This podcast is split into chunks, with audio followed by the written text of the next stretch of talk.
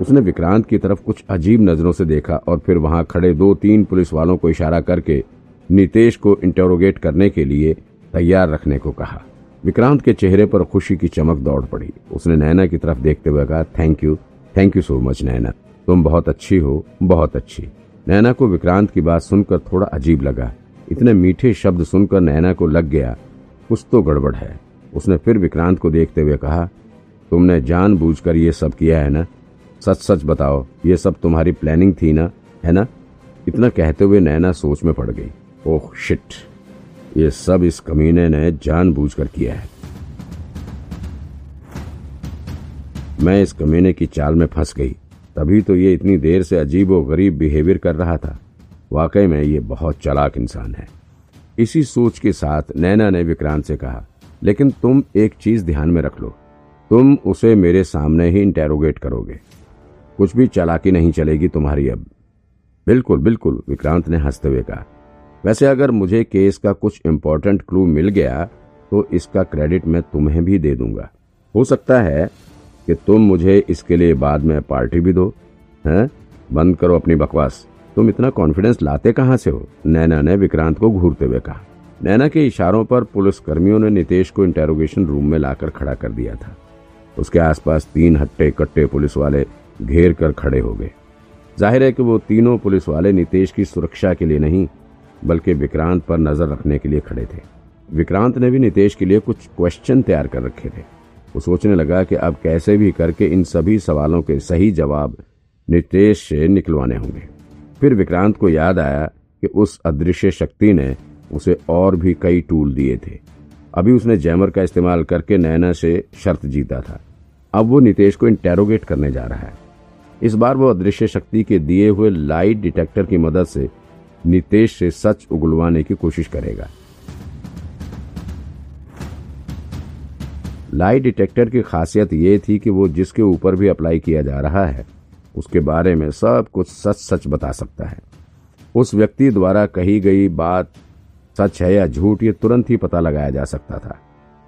अब बस विक्रांत मन ही मन में ये मना ही रहा था कि मशीन ढंग से काम कर जाए और नितेश से कुछ इंपॉर्टेंट इन्फॉर्मेशन निकल आए। नितेश को पुलिस स्टेशन के ही इंटेरोगेशन रूम में रखा गया था। जब विक्रांत वहाँ पहुँचा तो उसने देखा कि नितेश के हाथ में हथकड़ी लगी हुई थी। वो एक चेयर पर बैठा हुआ था। उसने अपना हाथ सामने रखे टेबल पर रखा हुआ था। कमरे में पूरा अंधेरा था। बस एक हाई पावर का बल्ब उसके मुँह के पास लटक रहा था। विक्रांत के कमरे में दाखिल होते ही नितेश के दिल की धड़कन तेज हो गई। उसे होलसेल मार्केट वाला सीन याद आ गया। अभी तक उसके शरीर से वहाँ की चोट का दर्द खत्म नहीं हुआ था। विक्रांत उसके करीब जाकर टेबल के ठीक सामने रखी हुई चेयर पर बैठ गया। बैठते ही विक्रांत ने नितेश से कहा, देखो, मैं तुमसे जो भी सवाल करूँ, उसका बस हाँ या ना में जवाब देना। मुझे फालतू बकवास नहीं सुननी है। और झूठ बोलने की तो सोचना भी मत।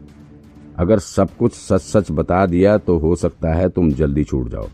और अगर झूठ बोलने की कोशिश की तो तुम्हारे साथ क्या होगा, ये तो तुम जानते ही हो। विक्रांत ने मन ही मन लाई डिटेक्टर को यूज़ करने का सारा तरीका पढ़ लिया था। हालाँकि लाई डिटेक्टर मशीन सौ प्रतिशत सही इंफॉर्मेशन देती थी, लेकिन फिर भी विक्रांत ने अपनी आसानी के लिए, नितेश के लिए जो सवाल तैयार किए थे, वो ऐसे थे कि उसका सिर्फ़ हाँ या ना में जवाब दिया जा सकता था। जब विक्रांत ने अपने दिमाग में लाई डिटेक्टर टूल को ओपन किया तो उसके दिमाग में एक विजन सा बनकर आ गया। जिसमें उसके सामने लाल और हरी रंग की लाइट जलती नज़र आई और उन दोनों लाइटों के बीच में एक घड़ी बनी हुई थी, जिसमें घड़ी चल रही थी। विक्रांत को सब कुछ एकदम क्लियर नज़र आ रहा था।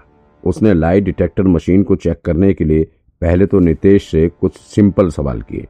सबसे पहले उसने नितेश से पूछा, तुम मर्द हो? सिर्फ़ हाँ या ना में जवाब देना? विक्रांत का सवाल सुनकर वहाँ मौजूद पुलिसकर्मियों को भी थोड़ा अजीब लगा।